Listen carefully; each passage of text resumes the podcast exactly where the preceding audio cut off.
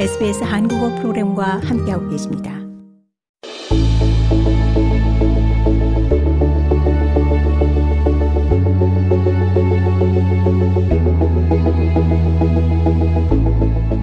(21세기는) 의학과 과학에 융합하는 시대입니다. 이에 맞춰 첨단조직공학과 재생의학을 연구하며 생체 치료의 새로운 길을 제시하는 과학자가 있습니다. 2024년 새해 특집 호주 한인과학자 대담 오늘 스튜디오에는 시드니 대학교 의학공학부의 노영중 박사님 자리해 주셨습니다. 안녕하세요. 안녕하세요. 반갑습니다. 네, 반갑습니다. 제가 맞게 소개를 드렸는지요? 네, 소개 너무 감사하고요. 어, 저는 시드니 대학교 의학공학 biomedical engineering lecturer로 deputy head of school을 맡고 있고요. 열심히 연구하면서 다음 세대 biomedical engineer들의 교육을 책임지고 있습니다. 네. 의학공학, 공학이지만 우리 생명 현상과 연관된 학문으로 이해되는데요. 구체적으로 어떤 것을 공부하는 학문인가요? 어, 쉽게 생각하시면 이제 우리가 흔히 알고 있는 civil engineering, 어, 토목공학 같은 경우엔 어, 공학 지식을 바탕으로 해서 건물 설계나 시공하는 공학이고, 네. 어, mechanical engineering은 기계공학이나 뭐 엘렉트리컬 엔지니어링, 전기공학 같은 경우에는 말 그대로 기계나 어, 도구 또는 전기를 응용하는 분야인 걸 많이 알려져 있죠. 그렇죠. 어, biomedical engineering은 이제 우리 몸, 우리 건강을 위해서 또는 여러 질병 치료하기 위해서 공학 지식 바탕으로 우리 몸에 착용하는 여러 도움 장치나 뭐 수술로 몸속에 넣는 임플란트, 네. 뭐 더 나아가서는 줄기세포로 새로운 장기를 만들다거나 어, 나노과학을 응용해서 우리 몸에 무슨 이상이 있는지 알려주는 뭐 센서 같은 걸 만들고 개발하는 분야라고 생각하면 좋을 것 같아요. 네. 어, 뭐, biomedical engineering은 이제 뭐, 우리가, 우리 인체에 대해서 어느 정도 알게 됐는데, 이제 우리, 어, 공학 지식 가지고, 이제 우리 몸, 우리 건강을 위해서 뭐 좀 만들어 볼까 하면서 생긴 학문이라고 보면 이해가 쉬울 것 같아요. 어, 21세기에 오래 건강하게 살기에는 상당히 중요한 분야이기도 하죠. 네. 오래 건강하게 잘 살기 위해서 네, 네. 궁극적으로 인간의 수명을 늘리고 보다 건강한 삶을 살 수 있게 해주는 것이 바로 이 biomedical engineering의 매력이 아닐까 싶은데요. 어, 실생활에 적용되는 예를 들어본다면 어떤 것들이 있을까요? 어, 실생활에 적용되는 부분이 아주 많죠. 어, 제일 대표적으로 생각하면은 이제 우리 신체 부위 서포트하는 뭐 인공 팔이나 인공 손, 다리, 뭐 영어로는 prosthetic limbs, bionic limbs라고도 하죠.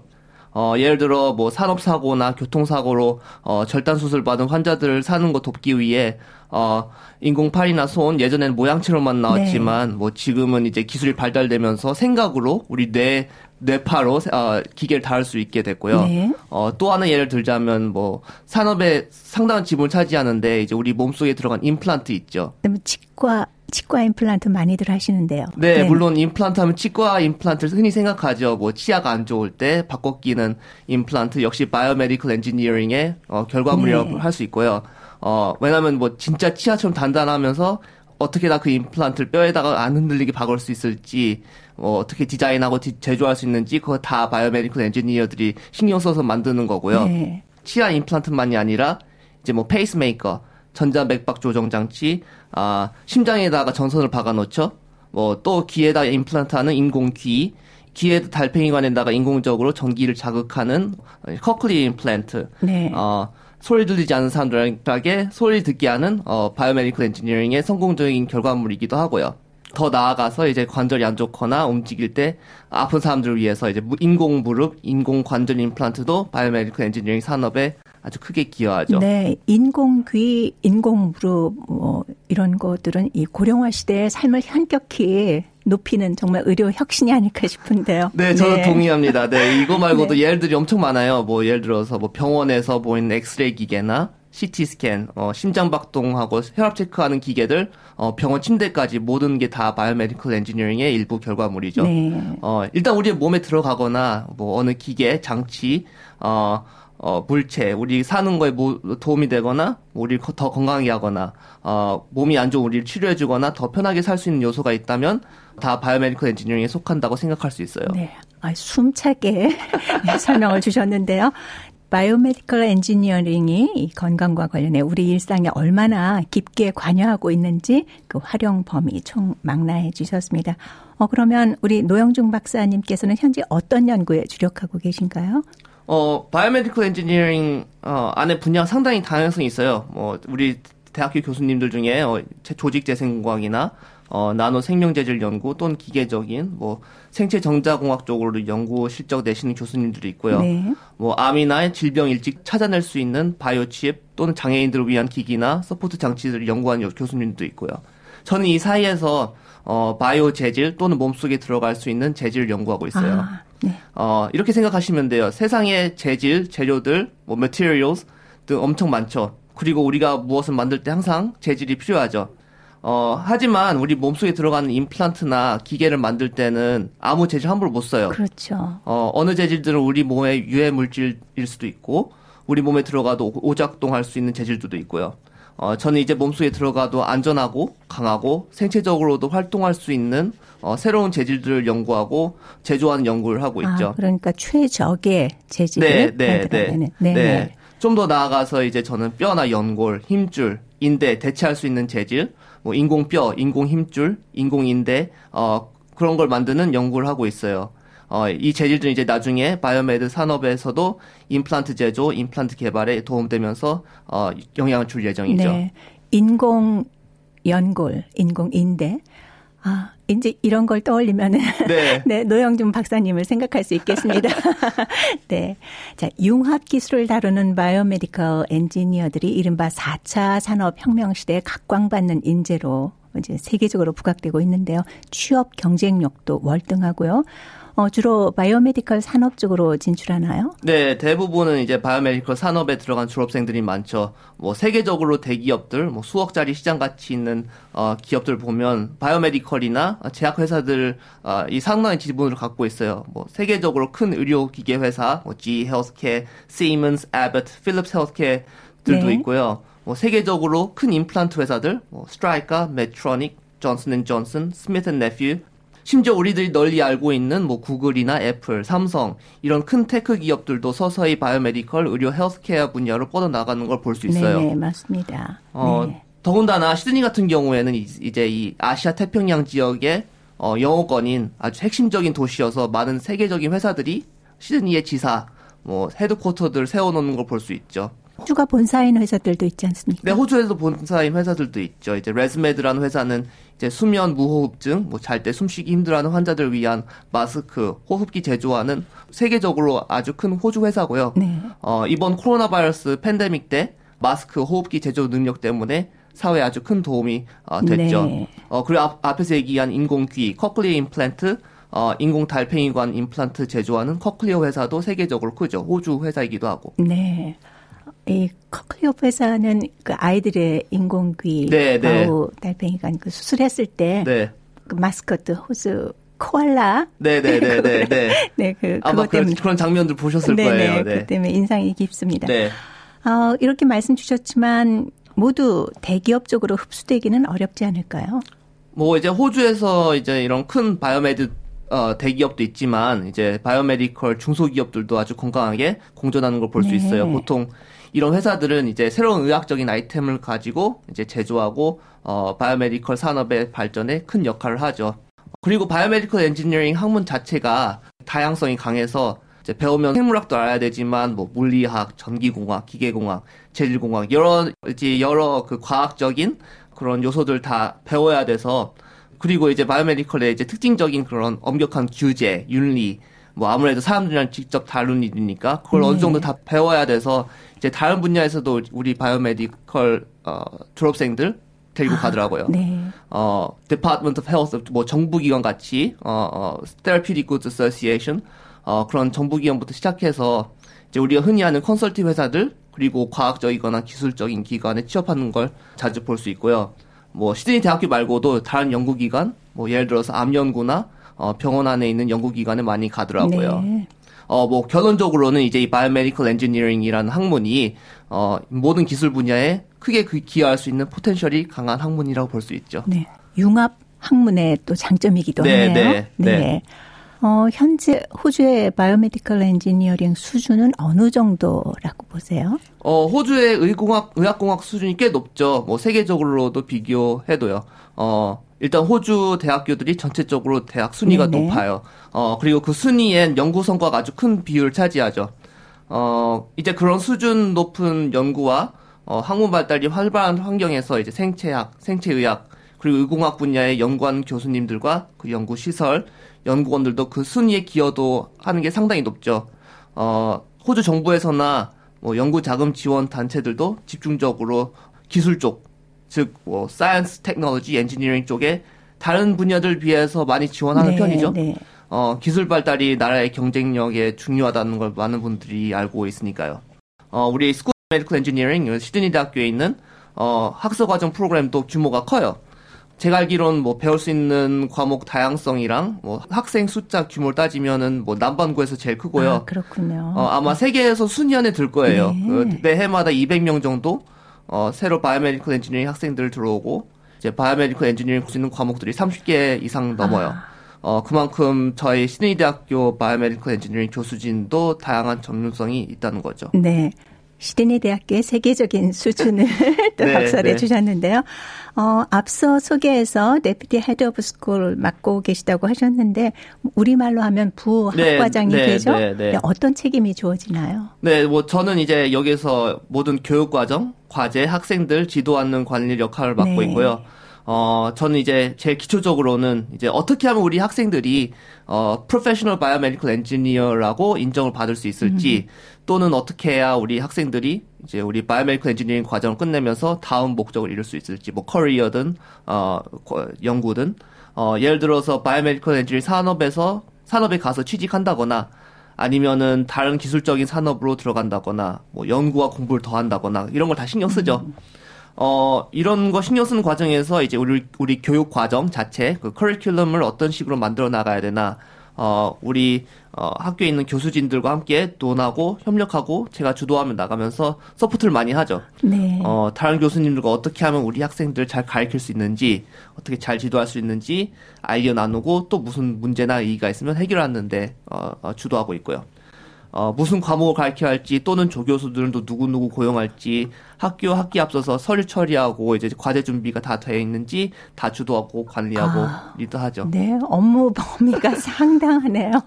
어, 그런데 강의도 직접 하시니까 네네. 아무래도 네. 강의하시다 보면 학생들과의 교류도 네. 많으시죠? 네, 네, 그럼요. 이제 학생들과 상담도 어, 직접 꽤 많이 아. 하죠.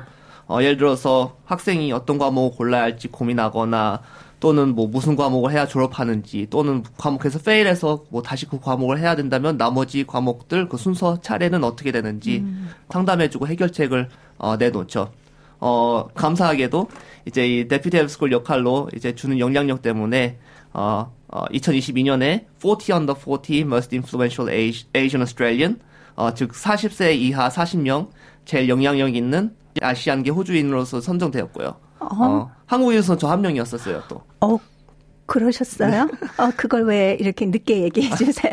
앞서 소개해서 주시지. 아, 한국인의 위상을 높여주셨군요. 네, 감사합니다. 네, 늦었지만 축하드리고요. 아니요. 네. 아, 인터뷰 제가 준비하면서 우연히 보게 됐는데요. 예, 페이스북에 제자들 시험 잘 보라고 공부하는 네. 팁까지 아주 친절 자상하게 올려주신 격려의 영상 봤습니다. 학생들한테 아주 인기 많으실 것 같아요. 네, 그 영상은 그때 코로나 한참 네네네. 있었을 때 이제 네. 학, 집에서 공부하면서 이제 좀 위로하는 차원에서도 잘 이제 좀 만든 영상인데 보셨으니 어, 어, 네. 어 어, 다행히도 그래도 학생들이 어, 절 좋아해 주더라고요. 어느 상황에서든 어, 환경이든 뭐 에너지 넘치고 항상 웃는 사람이 어, 음, 어, 좋잖아요. 네. 학생들이 잘 배울 수 있게 최대한 안 지루하게 최대한 이해하기 쉽게 어, 그리고 최대한 배움에 도와줄 수 있게 열심히 하려고 노력하죠. 어, 어떻게 보면 간단하게 생각하면 돼요. 어, 만약에 내 학생이었다면 교수가 어떤 사람이었으면 좋을까? 네. 어, 뭐 아직 나름 젊은 것도 뭐 비교적으로 젊은 것도 지금은 benefit인 것 같아요. 뭐 취미나 문화적인 것들이 그래도 다행히도 아직까지는 비슷하고 어 말이 통하더라고요. 말이 통하고. 네, 네 제가 던진 유머도 통하고요. 네. 뭐 제가 내는 과제 중에 하나는 뭐 컴퓨터 디자인 프로그램으로 어 레고 사람을 만들라고 해요. 레고? 레고. 네. 네. 장난감 그 레고 네 사람을 만들라고 해요. 어 물론 뭐 제가 개인적으로 레고를 많이 좋아해서 어 내는 과제지만 어 그 과제를 통해서 또 학생들이 신체 형태 사람의 신체 형태에 대해서도 배우고 그 디자인 소프트웨어 쓰는 방법 잘 습득해서 나중에 그 학생들이 어, 치아 임플란트나 어, 무릎 임플란트를 만들어 아. 어, 만들라고 제가 해요. 어, 이런 작은 아이디어들이 학생들이 아주 좋아하더라고요. 네. 자, 연구란 네. 다른 네. 사람이 해보지 않은 일에 대해 도전하는 업이다. 이런 말이 있습니다. 네. 어, 선배로서, 스승으로서 과학자의 길에 대해 평소 제자들에게 어떤 말씀을 주시나요? 어, 과학자의 길에서 뭐 얘기를 할 때 이제 뭐 일단 시도해 보는 걸 좋아한다고 얘기를 해요. 일단 시도해 보는 걸 좋아해야 되고 궁금한 것도 많아야 네. 되고 어, 시도해 보는 걸 좋아하고 궁금한 것도 많아야 이제 그때야 기존의 틀을 깰 수 있어요. 어, 물론 연구에 이게 적용되긴 하지만, 어, 교육 과정, 가르치는 데도 크게 적용되고, 되고요. 네. 어, 교수님들 뭐 옛날 방식대로 뭐 그대로 가르치면, 어, 수업이 지루해지기 쉽잖아요. 그래서 항상 innovate, 어, 항상 새로운 방법을 개발해야 수업도 새로워지고 더 잘 배울 수 있겠죠. 음. 어, 과학 연구 개발도, 어, 이런 것도 마찬가지예요. 어, 기존에 있는 건 기존에 있는 거고, 기존에 있는 건 항상 더 좋아질 수 네. 있어요. 네. 어, 임플란트 예를 들어서 더 항상 더 좋아질 수 있죠. 어, 하지만 더 좋아지는 방법은 일단 기존에 있는 과학, 공학 이런 기술적인 학문들 잘 이해해야 어, 그걸 알고 난 다음에 이제 거기에 우리가 가지고 있는 창의력, 궁금증 일단 한번 해보자의 심리를 잘 적용해야 새로운 것이 탄생하고 어, 인류가 그로 인해 이득을 얻고 발전하죠. 어, 뭐 그런 표현 있잖아요. just do it. 뭐 timing is now. 이런, 음. 이러기 위해서 정보적인 기반이 강해야 돼요. 네. 어, 그러기 위해서 대학교 가서 학문을 배우고 학사과정, 석사과정, 박사과정 그렇게 밟게 되고요. 네. 연구하는 과학자이자 또 아카데믹으로 가장 보람을 느끼실 때는 언젠가요? 어, 저는 학생들이 저한테 고마움 표시할 때, 어, 가장 큰 보람을 느끼는 것 같아요. 어, 제 수업을 듣는 학생들이 뭐 교수님 과목에서 너무 잘 그리고 재밌게 배웠어요. 어, 고마워요.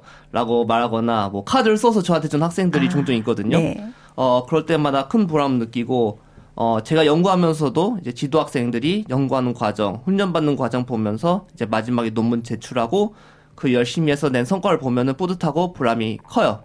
어, 몇몇 학생들은 그 연구 과정을 통해서 이제 취직하는 것도 보고, 어, 박사학위 하는 것도 보고, 음. 어, 어느새 했던 논문들 더 덧붙여서 이제 세계적으로 전문적 학술지에다가 어, 논문 올리는 거 볼 때도 보람을 느끼죠. 네. 그러니까 내가 전달하고자 했던 그 네, 그 지식과 가르침이 학생들에게 그들에게 도움이 됐다는 게 이제 네, 증명되는 네, 거니까요. 네, 네, 그렇죠, 네, 그렇죠. 그러시군요. 어, 또 보람 느낄 때는 이제 뭐 저희 School of Biomedical Engineering 뭐 점점 더 발전해 나가고 어, 커지는 걸 볼 때 어, 보람 느끼죠. 학생 수 어, 아니면 뭐 학생 quality 어, 그런 높아지는 걸 볼 때 어, 우리 교육 과정이 점점 넓혀질 때 우리 교수진에서 누군가 상 받거나 크게 인정받을 때 또는 뭐 우리 Biomedical Engineering 졸업생 중에서 뭐 크게 인정받거나 큰 성과를 이룰 때, 어, 그때 보람을 느끼죠. 네. 어, 제가 우리 현대 사회에 이러한 impact를, 선한 impact를 주는 커뮤니티 안에 속해 있다는 게, 어, 어 보람 느끼고 자신감이 생기죠.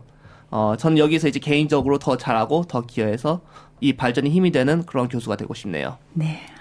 아, 이렇게 에너지 넘치는 우리 노영중 박사님의 10년 후의 모습은 어떤 모습일까요? 어, 저는 이런 질문이 뭐 너무 어렵더라고요. 네. 어, 크게 상상하는 그게 한적 없는 것 같아요. 일단, 네. 어, 지금 잘해야 되니까, 약간 음, 지금 잘해야 되니까, 네. 어, 나중에 상상하는 거는 크게, 어, 한 적은 없고, 없는 것 같은데요. 그래도 10년 후에는 이랬으면 좋겠다라는 생각은 가끔씩은 해요. 뭐, 어, 워낙 전체적인 그림이 있으니까요. 어, 네. 뭐 시드니가 시드니가 뭐 세계에서 어 Biomedical Engineering 어 연구하고 산업의 어 세계적인 중심지가 됐으면 좋겠고요. 어 그 가운데서 제가 중요한 역할을 맡고 있으면은 어 좋을 것 같아요. 어 개인적으로 이제 좋은 가장, 가장 가정에서 선한 영향력 있는 그리고 사회에서도 선한 영향력 있는 어 그런 사람이 되었으면 좋을 것 네. 같아요. 어, 물론 이제 열심히 새로운 의료 재질 개발하면서 연구자, 엔지니어의 미션을 해나가는 것은 뭐 계속 해와야 되는 거고요. 어, 더 나가서 이제 저희 시드니 Biomedical Engineering 커뮤니티도 이제 biomedical 산업 발전에 나가면서 큰 선한 어, 그리고 사람들 오래 건강해 할수 있는 impact를 줄 수 있었으면 좋겠네요. 네. 우리 노영중 박사님의 이 선한 영향력이 건강한 사회를 만드는 좋은 기운, 좋은 엑기스가 되리라 봅니다. 네, 오늘 인터뷰가 아니라 유쾌한 강의를 듣는 네. 느낌이었어요. 네, 좋은 말씀 나눠주셔서 고맙습니다. 네, 감사합니다. 2024년 새 특집 호주 과학계를 이끌 호주 한인 과학자 대담. 오늘은 그 세 번째 순서로 시드니대 의학공학부 노영중 박사님 함께 했습니다. 지금까지 진행의 유화정이었습니다.